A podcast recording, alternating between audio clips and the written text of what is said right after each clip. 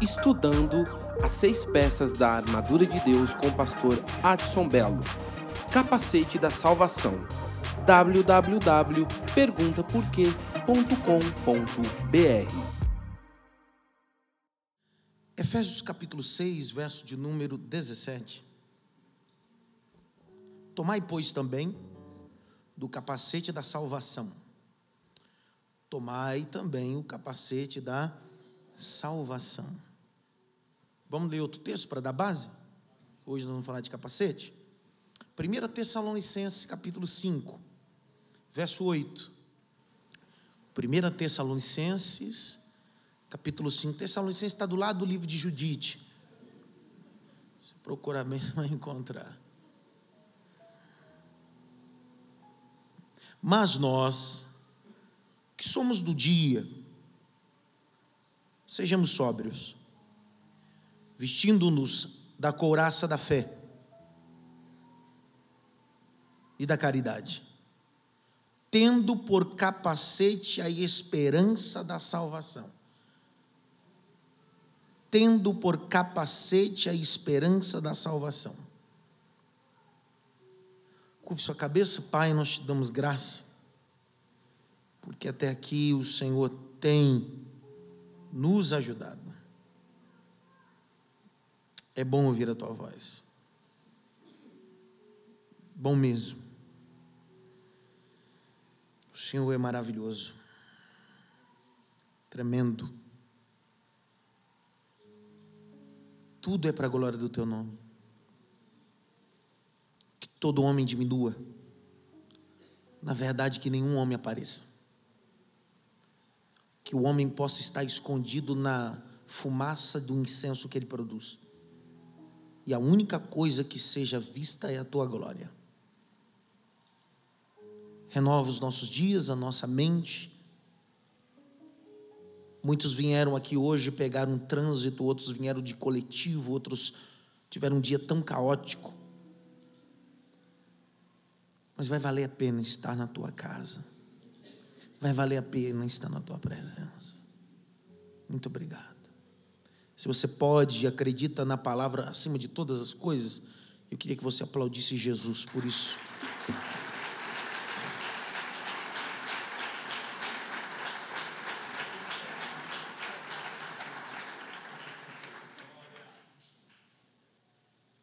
Hoje é o capacete.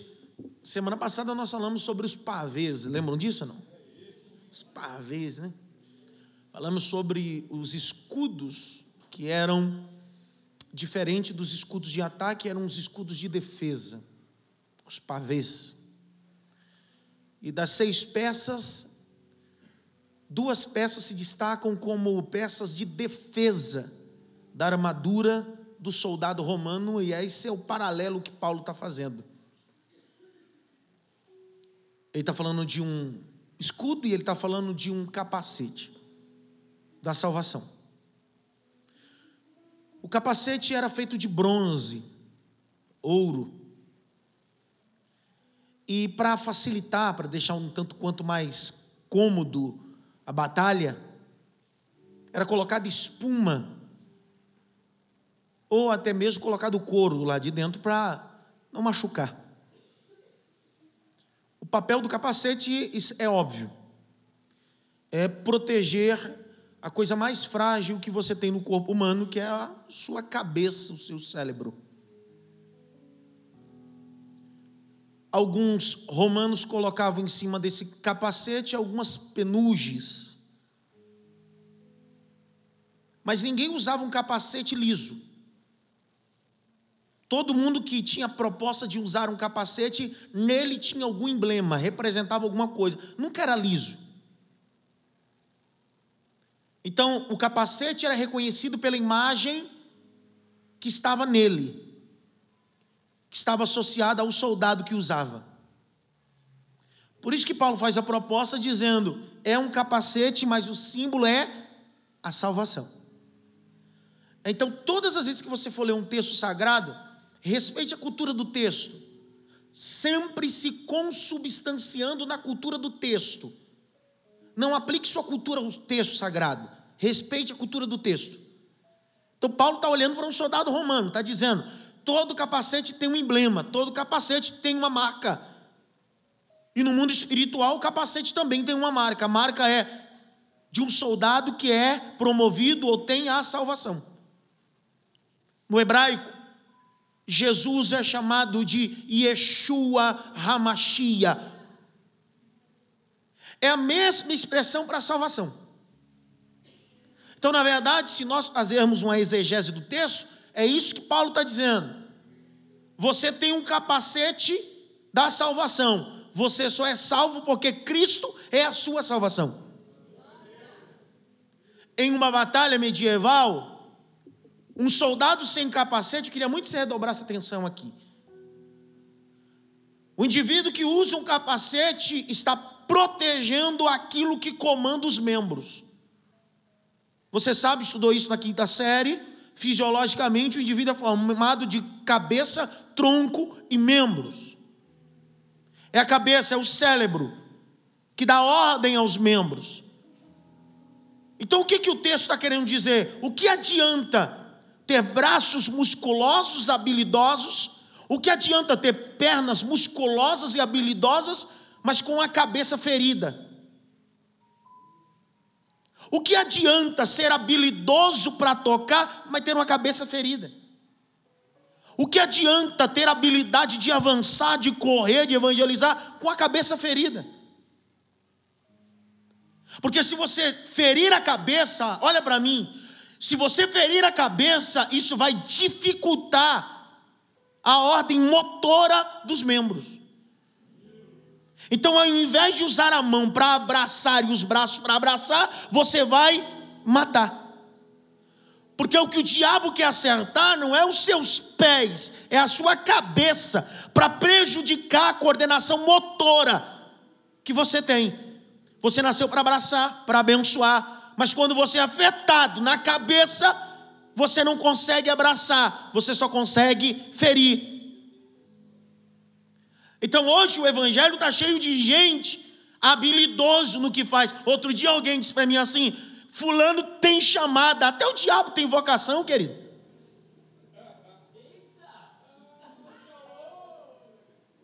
Não, fulano tem habilidade, até o Satanás tem habilidade, que é habilidade melhor que nunca desiste. Eu desisto, você desiste. Ele tem habilidade, nunca desiste. Então, habilidade por habilidade, Judas Iscariotes foi mais habilidoso no meio dos doze. Pergunta por quê? Porque Jesus deu para ele a pior e mais importante incumbência. Qual foi? Ser tesoureiro. Você entrega a tesouraria para qualquer um? Então, porque o cara tem habilidade. Habilidade por habilidade, isso não conta. O problema de Judas não é habilidade nos braços e nas pernas, é na cabeça, no coração. Ah. Então, hoje, o grande problema é que nós vivemos um tempo de gente habilidosa. Eu tenho habilidade. Mas gente com habilidade, sem proteção na mente. Por isso que a Bíblia vai dizer, Lu, tenhais a mente de Cristo. Por quê? Tem um capacete. É Cristo que governa minhas faculdades mentais. É Cristo que me coordena as minhas ações. Mas quando eu estou desprotegido, eu sou violado pelos dardos inflamados do maligno. E ao invés de pensar como o céu, eu penso como o inferno.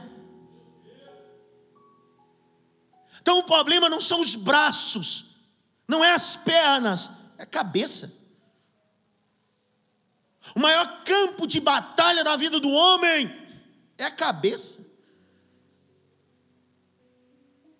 Toda vez que você lê a Bíblia Sagrada, e você lê no texto veterotestamentário, antiga aliança, e desejou no seu coração, e desejou na sua alma, aquilo fala de mente, tá? Mente. Por que, que Lúcifer foi expulso do céu?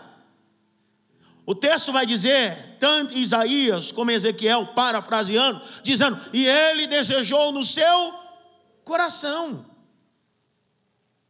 Coração no Talmud é mente, psique no grego, anima do latim. Por isso que a guerra de Cristo não é com a aquilo que você comete, é antes de cometer.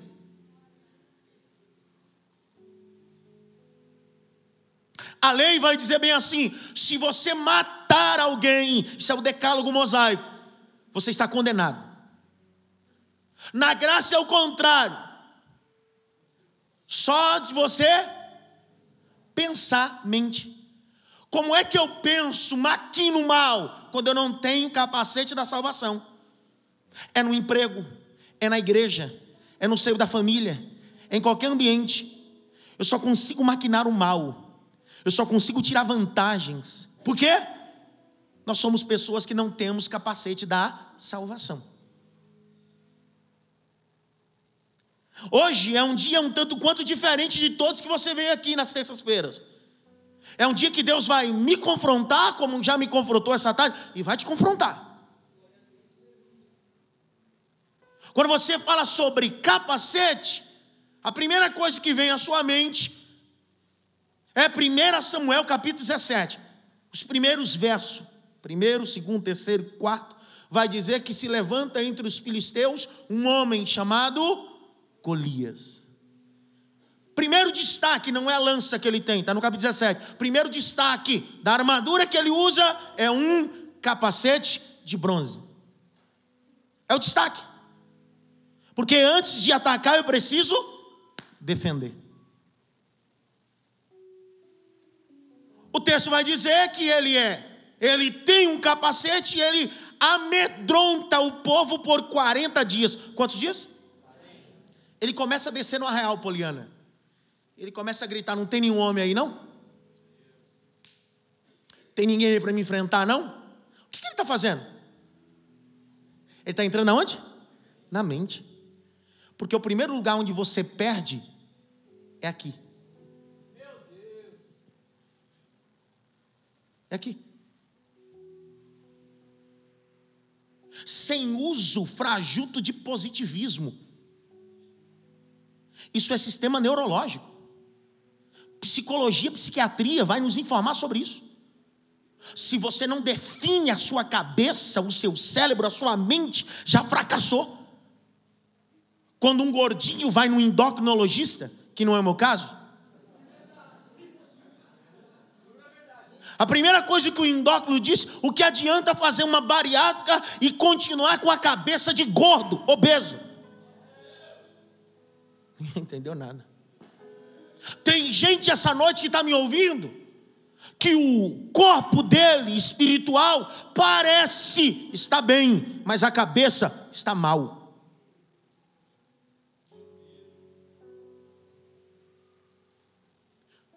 O Golias Marcos Teles está entrando na mente do povo. Mentiroso, medroso, tem ninguém, você é fraco, não consegue, frajuto, ninguém vingou, você é amaldiçoado. Ah.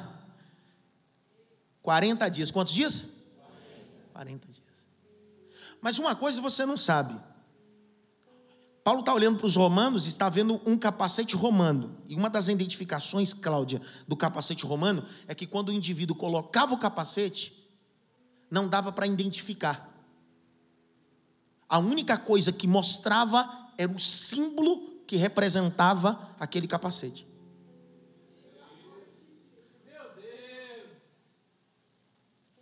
Se é um capacete de Yeshua, salvação, quando eu coloco o capacete que é Yeshua, salvação, eu nem apareço mais, só quem aparece é Yeshua, salvação. Aí alguém vai dizer assim: prova, eu vou provar. Jesus contou muita parábola para facilitar a compreensão dos indivíduos, sim ou não? Vou contar uma coisa que você vai lembrar facilmente: que o capacete, quando era colocado, a partir daquele momento o indivíduo não era reconhecido. Certamente você já assistiu esse filme chamado Troia e Aquiles está dentro da sua barraca e se opõe à guerra. Seu sobrinho pega a sua armadura, sua espada e seu vai para a guerra. Todo mundo alvoroçado porque o grande lutador Aquiles chegou, mas perceberam que no meio da guerra Aquiles não tem a mesma habilidade. De repente, o soldado tão prestigiado morre mas quando alguém vem e tira o capacete, percebem que não é Aquiles. Só onde o senhor quer chegar? Aqui agora. capítulo 17, quando Davi se posiciona para dizer eu vou à guerra, o texto vai dizer bem assim: e Saul tirou sua armadura e disse: Colocai o meu capacete em você. É a primeira coisa. Porque tem gente que nem faz e quer colocar o capacete e a armadura dele só para dizer que fez.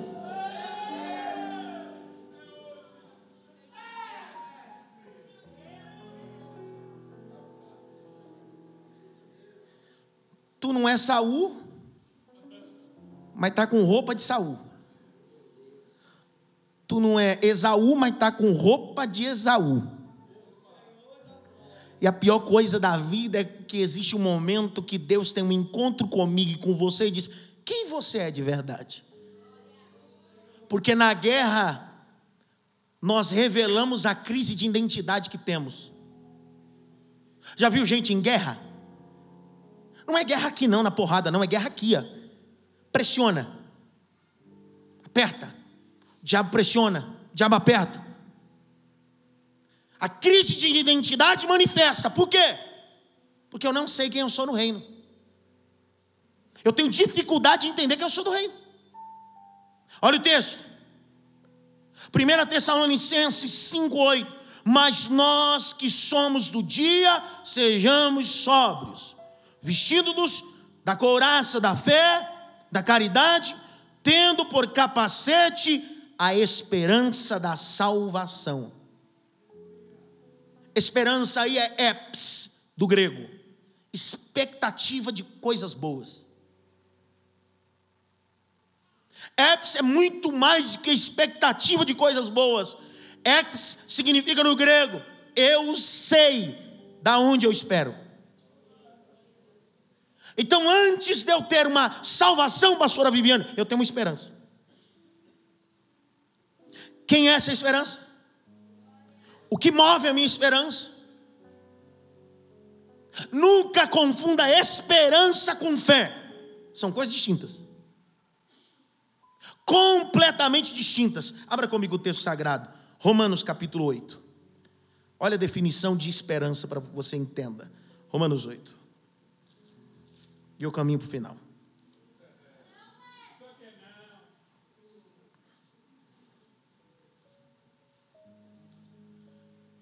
Capítulo 8 de Romanos, verso 24.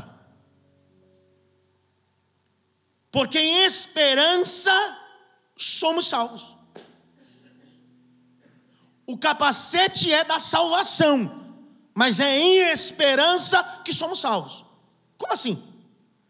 Ora, a esperança que se vê não é esperança.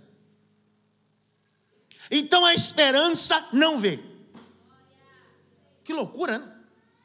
É completamente diferente da fé, porque a fé visualiza algo futuro, a esperança não. Eu não estou vendo, mas eu sei que vai vir. Da onde? Não sei, mas eu tenho esperança. Só quatro pegaram isso aqui. Porque o que alguém vê como esperança. Verso 25: Mas se esperarmos o que não vemos, com paciência.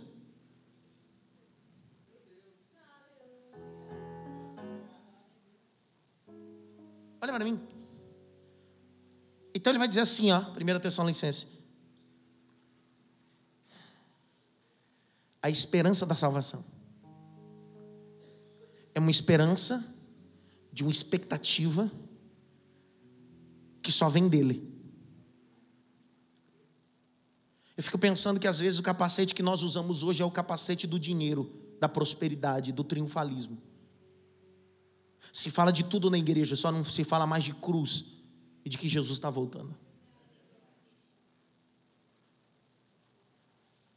Por que, que nós não temos mais capacete da salvação? Porque nós temos dúvida da salvação. Você pergunta para algumas pessoas assim: Você tem certeza da sua salvação? Diz: Sei lá.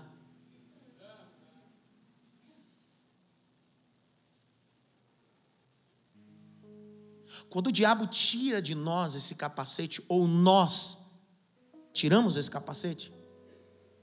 Os dardos inflamados do maligno vêm, e ao invés de termos um capacete da salvação, temos um capacete da condenação. Sabe gente que passa a vida toda na igreja ruminando um pecado que parece que na cabeça dele Deus não perdoa ainda. Mas Deus perdoou no mesmo dia. Que ele pediu perdão, se arrependeu, confessou com a própria boca. Porque a Bíblia diz: aquele que confessa e deixa alcança, mas eu vou ruminando. Por que, que você não se envolve com o reino? Porque eu cometi um pecado. Há quanto tempo? Há 15 anos atrás. Há 10 anos atrás. Semana passada. Ontem Romanos capítulo 7, verso 24, Paulo vai dizer assim: Miserável homem que sou, quem me livrará do corpo dessa morte? Romanos 7, Paulo vai falar sobre uma expectativa de conflitos que ele está vivendo aqui. Aonde? Ele diz assim: Que negócio é esse, cara? Um mal que eu não quero fazer? E o bem que eu quero fazer? Ele está falando de qual briga que ele está vivendo? Aonde? Aqui, cara.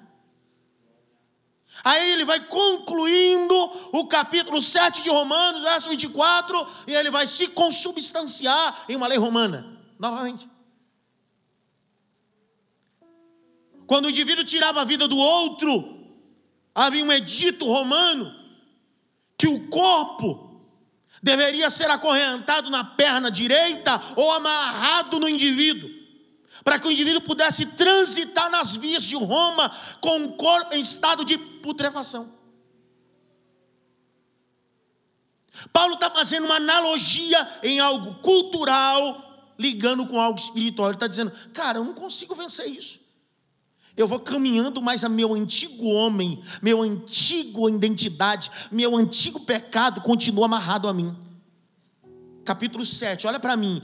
O verso vai acabar e parece que Paulo está num conflito aqui. Parece que Paulo perdeu a capacidade da salvação. Mas ele começa o capítulo 8 assim: Porquanto agora nenhuma condenação há para aqueles que não andam mais segundo a carne, mas andam segundo o Espírito de Deus. Sabe o que dá a entender? Conjectura minha. Parece que Paulo tirou o capacete para descansar um pouco. E parece-me que o diabo está lançando dado. Mas parece-me, conjectura minha. Paulo olha para o Satanás, para o diabo, acusador, e diz assim: Deixa eu colocar aquilo que eu nunca deveria ter tirado. Eu estou salvo na pessoa bendita de Jesus.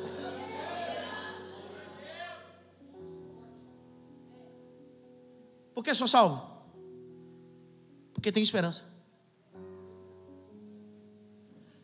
Que esperança é essa? Que esperança é essa, Lucas? É expectativa daquele que me salvou vai voltar. Olha o capítulo 5 de 1 Tessalonicenses, se não é um texto totalmente escatológico. Qual é a proposta aí do texto de 1 Tessalonicenses? Tanto o capítulo 4, verso 16, que é a volta de Cristo, como do capítulo 5 até o verso 8. E vai estar a informação aí, tia Rose, do capítulo 5, verso 1. E ele voltará como ladrão, mas não para mim. Tem gente que cresceu na igreja ouvindo que Jesus voltaria como ladrão para ele. Para você, não. Só se for para você, para mim, não. Se você quiser voltar como ladrão para você, problema é seu.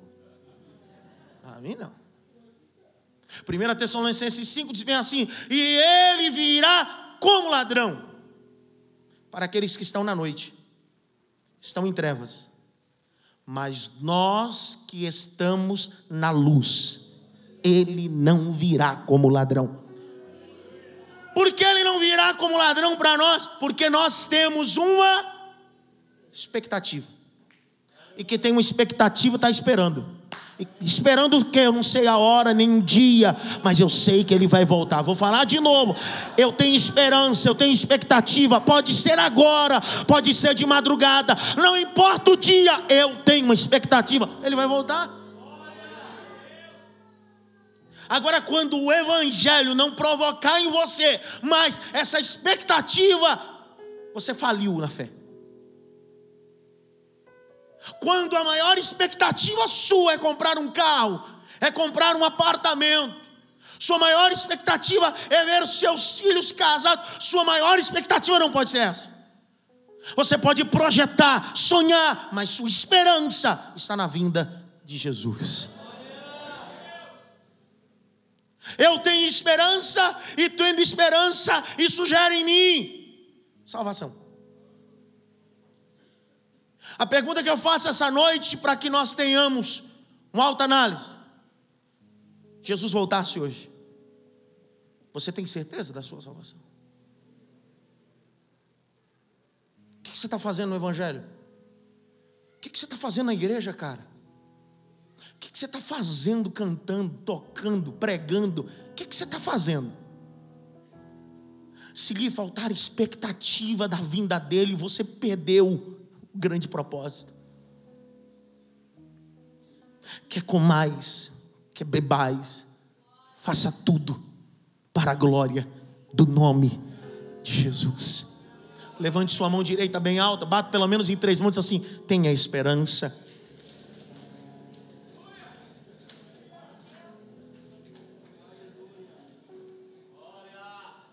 Eu era pequeno, minha avó falava que Jesus poderia voltar naquela época. Minha avó já partiu para o Senhor e eu continuo esperando. Paulo vai escrever aos Coríntios, a expectativa dele era tão grande, a esperança que ele achava que Jesus voltaria no tempo dele. Não voltou. Eu continuo esperando.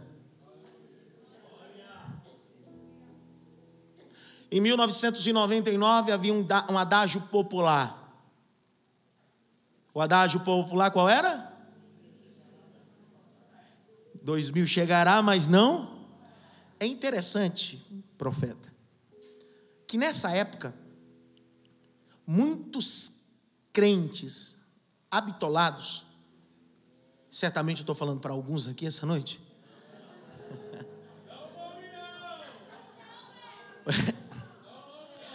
estouraram o cartão de crédito, fizeram compra exorbitante, dizendo assim: Jesus vai voltar. Isso aí não é esperança, isso é loucura.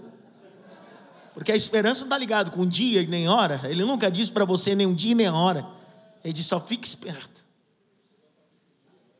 É interessante que alguns deitaram para dormir em 1999, no dia 31 de dezembro, e acharam que iam acordar já nas mansões celestiais. No dia 1 de 2000 acordaram com tanta fatura em casa isso não é esperança. Isso é loucura.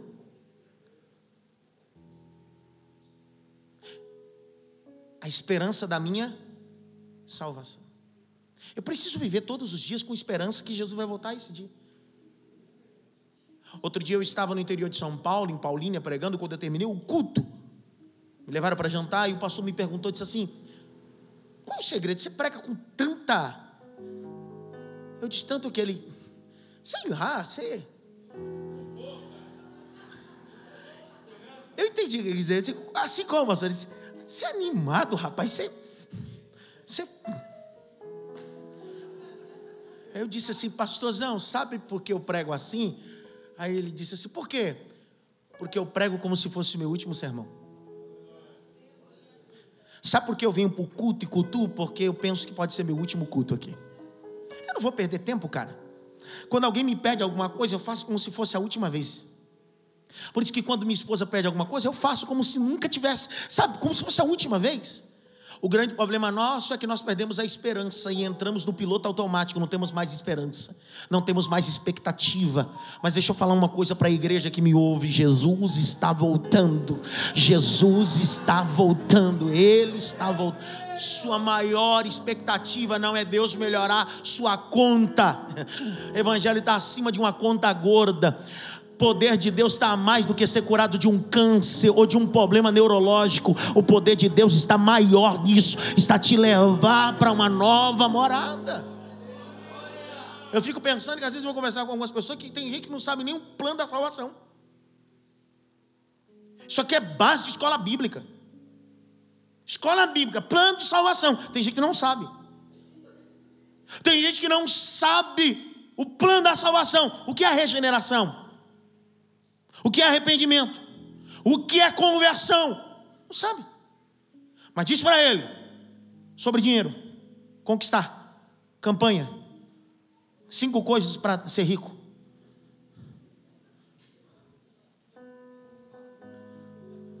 Chavinha da vitória. Saquinho de sal. Copo com água. Eu gosto do copo com água. O copo com água é interessante, né, cara? Pastor, mas eu uso na minha igreja. É por isso que você usa, é sua igreja. Força de Cristo eu não usaria.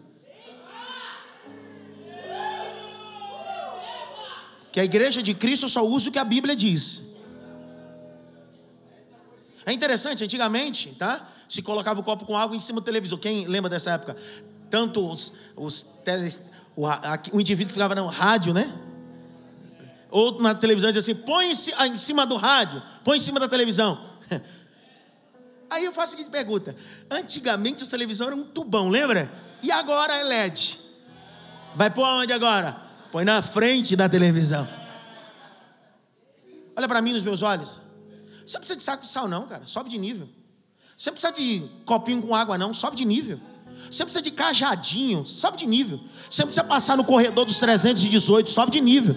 Você precisa de manto vermelho, sobe de nível. Você precisa tocar chofar, sobe de nível. Você precisa usar kipá, sobe de nível. Você precisa usar talit, sobe de nível. O que você precisa é do capacete da salvação. Aí fica um monte de parafernália no meio do culto que eu não sei onde eu estou. Se eu estou no culto, eu estou no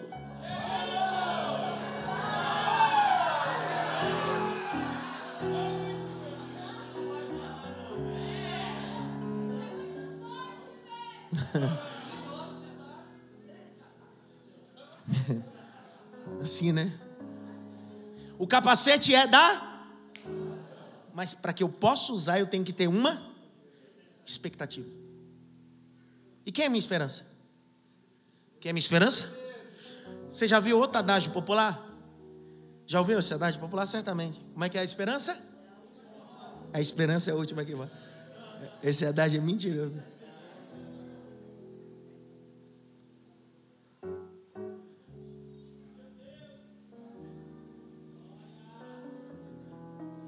Um dia, Jó, no meio do colapso da vida, ele disse assim: Eu estou vendo a esperança onde ninguém vê. Como assim? Estou vendo. Você está doido, Jó? É, estou vendo. Mas Jó, você não tem fé? Não, isso não é fé, isso é esperança. Jó 14.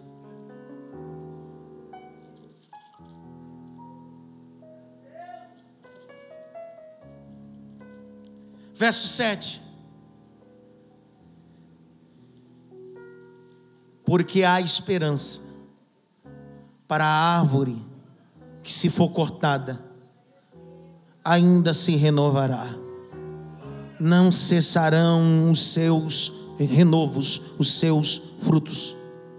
Se envelhecer na terra a sua raiz e morrer o seu tronco no pó, ao cheiro, ao cheiro, não precisa nem de água, é o cheiro das águas, bro isso é esperança, Rogerinho. Mas cortou, acabou. E aí? Tem esperança. Como é? Eu tenho expectativa. Você está vendo? Não, esperança não vê. O que vê é fé, eu tenho esperança. Qual a esperança? Eu não sei como ele vai fazer, mas ele vai fazer. Da onde vai vir? Não sei, mas sei que ele vai fazer alguma coisa. Ele é poderoso para cumprir todas as palavras. Um dia já está tão envolvido no meio da esperança, que ele tem uma visão da esperança do Novo Testamento desceu Hades. Outro dia eu falo disso aqui, cara. Porque quando você está envolvido com uma esperança, cara, você começa a ter literalmente uma expectativa gloriosa que sua esperança vai entrar em lugares que você nunca achou que entraria. Olha o capítulo de número 17 de Jó. Verso 13.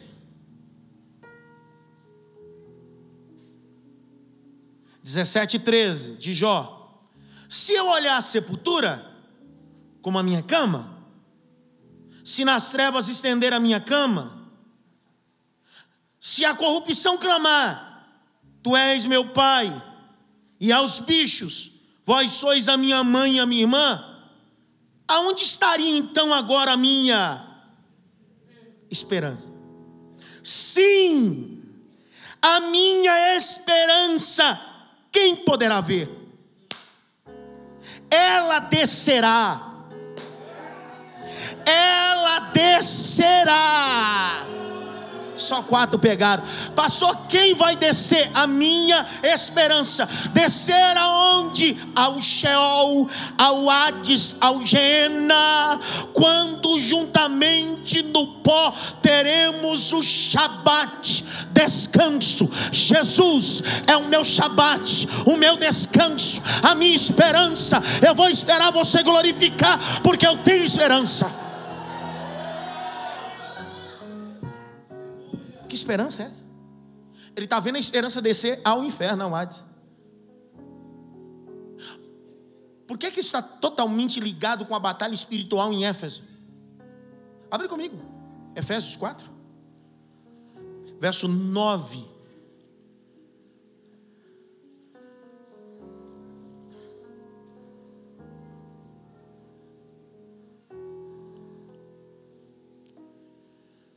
Quatro, nove.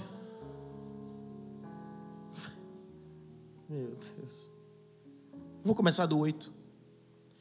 Pelo que disse, subiu ao alto, levou cativo o cativeiro, deu os, deu os dons aos homens. Ora, isto, ele subiu. O que é, senão que também tinha descido as partes mais baixas da terra. Aquele que desceu é também o mesmo que subiu acima de todos os céus para cumprir todas as coisas. Aleluia. Pastor, onde o senhor quer chegar? Você não é salvo por meritocracia sua, não é porque você é bom, porque você aceitou Jesus, porque você vem à igreja, porque você dá dízimo. Você é salvo pela graça, movido pela graça. Graça. Você não pagou para ser salvo, foi de graça sem entrar no mérito de soteriologia, da predestinação.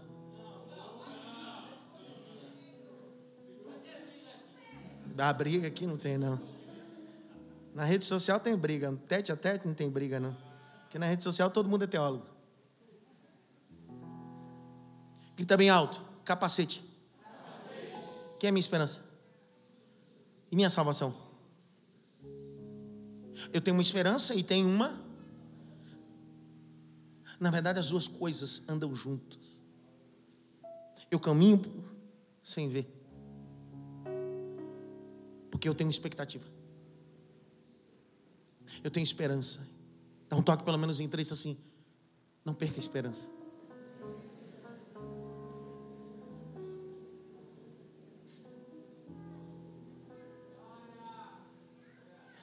Efésios 2, verso 8 e 9. Eu estou caminhando para o final. Eu disse que hoje seria uma noite um quanto diferente. Capítulo 2, verso 8. Porque pela graça sois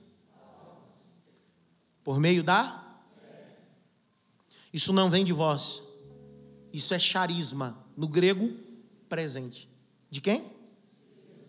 Não vem das para que ninguém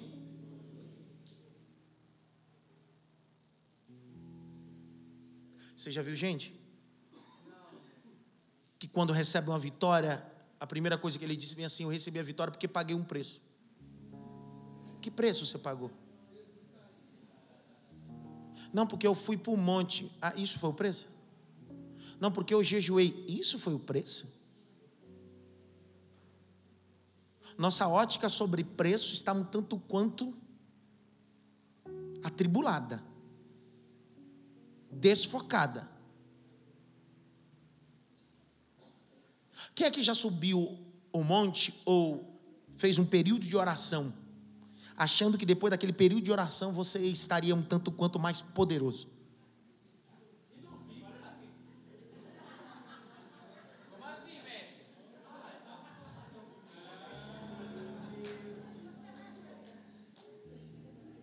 Veja que nós nos enquadramos claramente em Provérbios 30, 15. A filha da sanguessuga tem duas filhas a saber, dá e dá.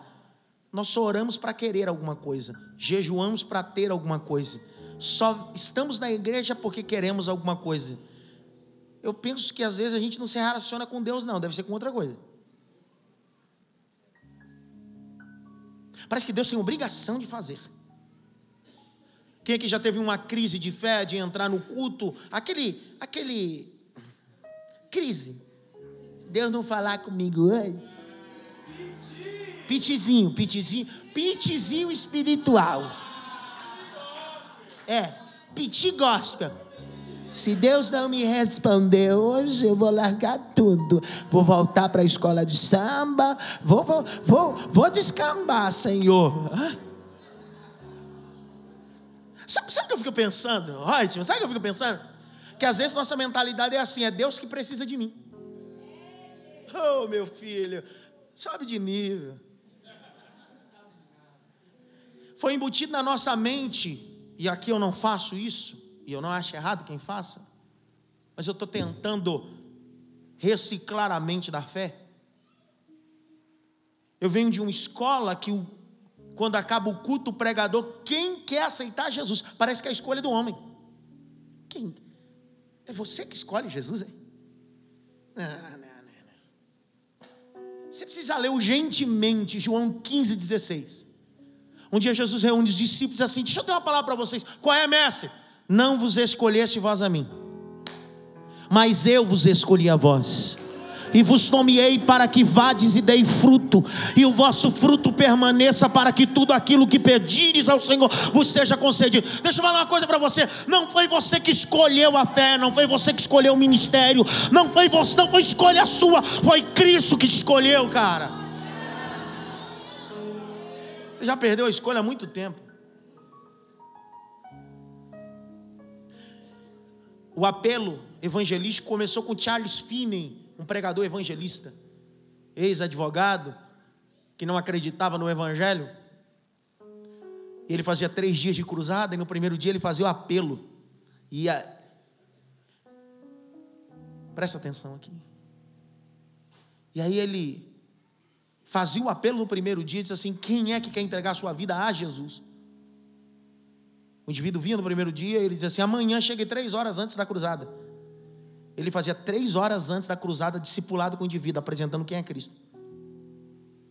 No segundo dia da cruzada, ele dizia bem assim: Charles Finney. Foi ele que começou a fazer o apelo. Os mesmos que aceitaram ou entregaram sua vida a Cristo no primeiro dia, aceitavam de novo. Ele dizia assim: Quer Cristo mesmo? Quero. Então amanhã chega mais três horas. No último dia, o camarada chegava mais três ele dizia o plano da salvação.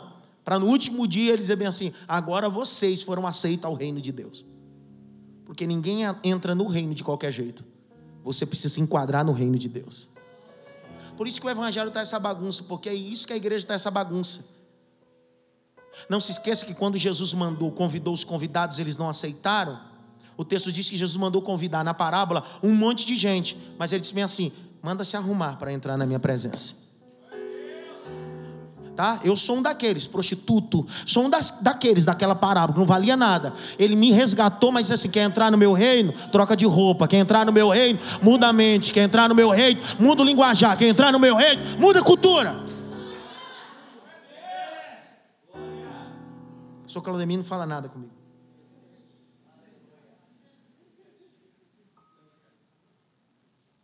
eu tenho esperança. Sabe qual é o grande problema? Ezequiel 27 é lamentações a tiro, ou de tiro. No capítulo 27, verso 10 de Ezequiel, está escrito assim: E porquanto tiraram, pois, os seus capacetes, Bíblia mensagem, e penduraram, pois, nos muros. Mas capacete não foi feito para colocar no muro, o capacete foi feito para colocar na cabeça. A maior crise que estamos vivendo é uma geração que tirou o capacete da cabeça e colocou no muro, é só de enfeite. Eu sou salvo, mas não está na cabeça.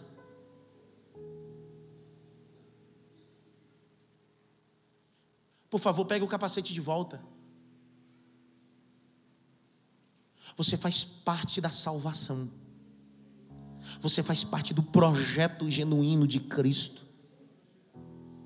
Um dia os discípulos estão perturbados sobre salvação. Capítulo 14 de João. Jesus senta ele e diz assim: que vocês estão tribulados? Satanás, é? O cão pegou vocês? Aí Jesus olha assim: Não se turbe o vosso coração. Credes em Deus, tem esperança. Credes também em mim. Na casa do meu pai há muitas moradas. Se não fosse assim, eu vulo teria dito: Vou preparar-vos lugar. Porque aonde eu estiver, você também estará, diz o Senhor.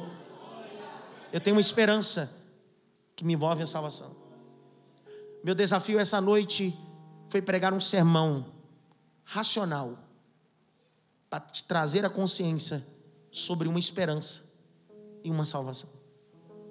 O que, que vai te adiantar viver tanto tempo na igreja e perdê-la? O que, que adianta você pregar tanto, cantar tanto, fazer tanto? Jesus já deu um conselho. O que adianta ganhar o mundo todo e perder a sua mente? Salvação. Não perde tempo no Evangelho, não. Atrás de coisas. Não perde tempo no Evangelho querendo ter. Invista no Evangelho o ser. Deus quer fazer de ti habitação da sua graça. 1 Pedro, capítulo de número 1.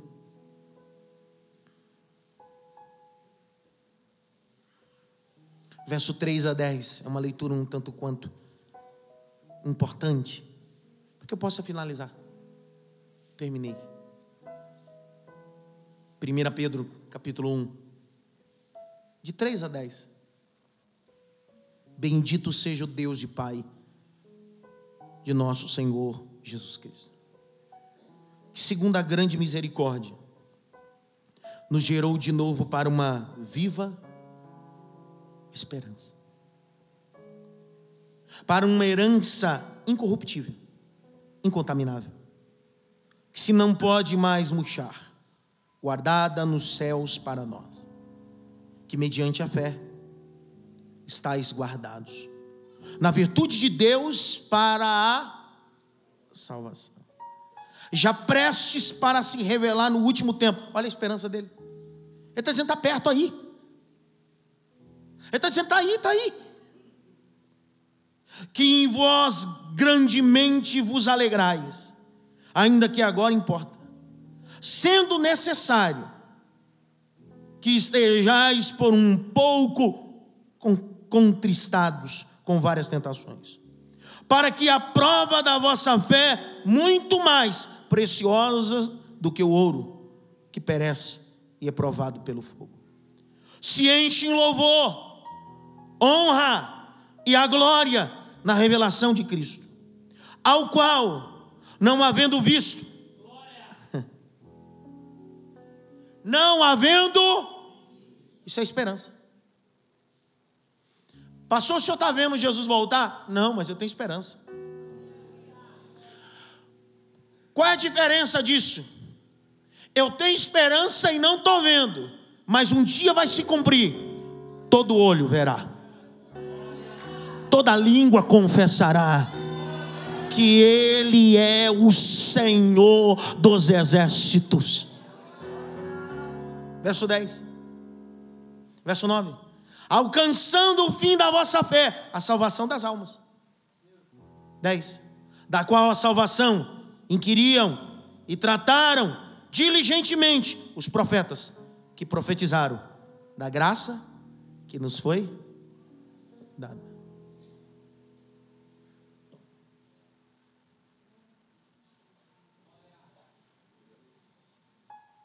Posso fazer uma pergunta? Você tem certeza da sua salvação? Salvação não está ligada ao tanto que você vem à igreja, o tanto que você é religioso. Salvação está ligada com a esperança, expectativa, que Ele vai voltar. Parece ser um tanto arcaico transigente, religioso que eu vou dizer. Não concordo a aplicação, o ato, mas a base é interessante. Quem aqui é crente há muitos anos? Na época que a igreja tinha usos e costumes, quantas vezes eu vi pastores antigos dizerem a mim quando eu era jovem. Até minha esposa brincava comigo quando eu comecei a namorar com ela. De vez em quando, quando ela quer encher minha paciência, ela dizia assim: E você que usava calça com havaianas? Calça social com havaiana e camiseta. Do Brasil. Isso mostra o grau com tanto tempo que eu sou crente. Jesus. Mas sabe o que meus pastores diziam? Diziam assim: eu dizia assim, mas se para dormir? Tem que dormir de calça. E camisa? Camisa. Aí eles diziam assim, por duas coisas. Se o anjo descer com a tua vitória e ver que você está nu, ele sobe de volta. Olha que tremendo, cara. É muito forte isso. Não tem base bíblica, mas que é forte, é forte. Porque a Bíblia vai ensinar o contrário.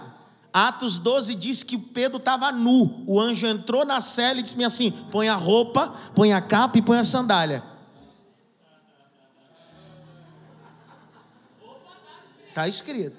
Dois, eles diziam bem assim: dorme de calça e camisa, porque se Jesus voltar e você tiver nu, entendeu? Se você tiver despido, você fica. Cara, então toda noite eu ia dormir.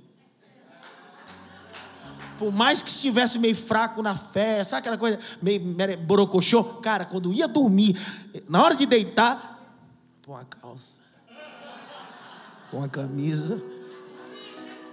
Se o anjo descer, não me abençoe. Se Jesus voltar, eu vou ficar. Cara. Não correu risco, não. É claro que isso é religioso, não tem base. Era jovem. Eu fico pensando. O princípio está certo. Quer assim, quer não, eles me ensinaram toda noite dormir pensando com esperança que Jesus poderia. A minha pergunta hoje, o evangelho que tem hoje, te faz deitar e ter fé de conquistar amanhã, menos ter esperança à volta de Cristo.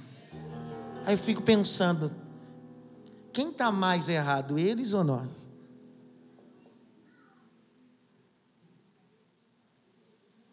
Ninguém falou nada agora.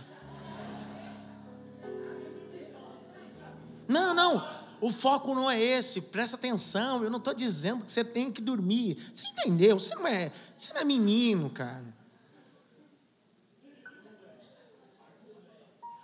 Eu dei o texto para vocês de Atos 12. Quando Deus quer fazer, Ele vai fazer e pronto, acabou.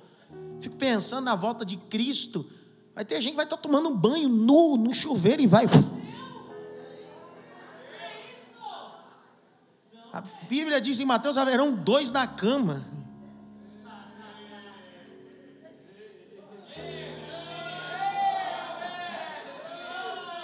Outro dia eu falo desse texto exegeticamente. Porque tem gente a mentalidade que acha que vida sexual é coisa do Satanás. Quando ele está tendo coito com a esposa, o Espírito Santo dá as costas. Ah. Tem gente que é tão espiritual no ato sexual que coloca ainda Cassiano 500 graus de. Lá sai. É muito fogo no lugar, cara.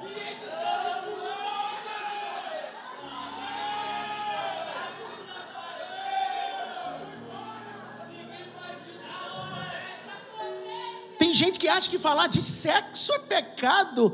Se o primeiro que falou de sexo foi Deus, Deus olhou para Adão e disse assim: Ide, multiplicai. Dá para multiplicar só pegando a mão? O que é que Deus está dizendo então? Vai, filho.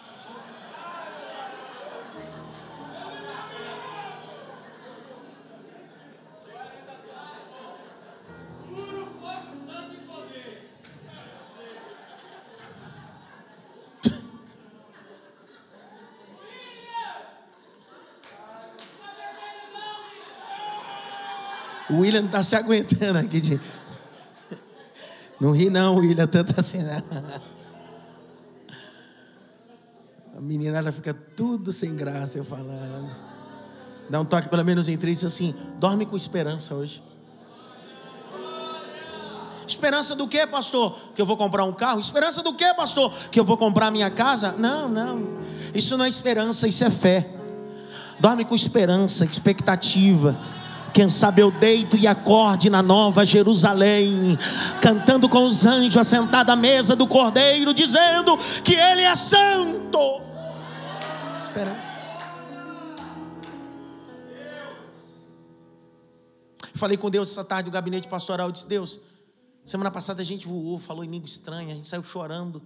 Deus disse para mim assim: hoje não. Hoje é sair daqui com um capacete. A esperança da minha, esperança da minha salvação. Em quem tenho crido? Um dia, um jovem chegou, Pamela, até Jesus e disse para ele assim: Como hei de herdar o reino do céu? Ele está dizendo salvação. Eu, desde a minha mocidade, tenho cumprido tudo. Jesus olhou para ele e disse assim: Está te faltando uma coisa. O quê? Pô o capacete. Claro que eu estou conjecturando. Jesus disse: Pega tudo que você tem dá aos pobres. Ele preferiu voltar para casa sem capacete do que colocar o capacete. Pastor Adalberto li um texto aqui sobre José de Arimateia e Nicodemos, não fez? Três vezes aparece o nome de Nicodemos na Bíblia. Tudo nos evangelhos de João. Capítulo 3, capítulo 8, capítulo 19. Os três capítulos falam sobre Nicodemos. 3, 8 e 19. No 3, ele tem um encontro com a esperança. A esperança fala para ele: é necessário nascer de novo. Ele diz: Como eu posso nascer? É a esperança que está falando para ele. Ele vai embora, parece que ele desviou. Capítulo 8. Há um burburinho na sinagoga: diz, Vamos matar Jesus. A esperança começou a crescer nele. Ele toma a palavra e diz assim: Não tocai nele. Vamos ver se isso procede. Tem uma esperança. Capítulo 19. Quando todo mundo, ninguém quer pegar no corpo a esperança, a expectativa se tornou em realidade. José de Arimateia vai até Nicodemos e diz assim: Vamos lá pegar o corpo. Por quê? Porque eu tenho expectativa. Qual é a sua? Ele diz que vai voltar. Qual é a sua expectativa? Ele disse que vai ressuscitar. Então por isso vão pegar o corpo e eles colocam o corpo numa gruta, como foi dito. Qual era a esperança? A expectativa. E ao terceiro dia, duas mulheres no domingo pela manhã, bem de madrugada, estão levando aliose mirra para o processo judaico novamente. E quando chegam lá, a pedra que travava estava removida. Quem estava sentado? Um anjo. E o anjo disse bem assim: A quem procurai? Entre os mortos porque a tua esperança foi a última a morrer. Porque depois da tua esperança ser a última a morrer, nunca mais a morte terá autoridade sobre os seus filhos. Pergunta por quê, por quê, pastor? Pergunta por quê, por quê, pastor? Pergunta por quê, por quê, pastor? Pergunta por quê, por quê, pastor? A Bíblia é a resposta de tudo, a resposta de tudo está na Bíblia. Pergunta por quê?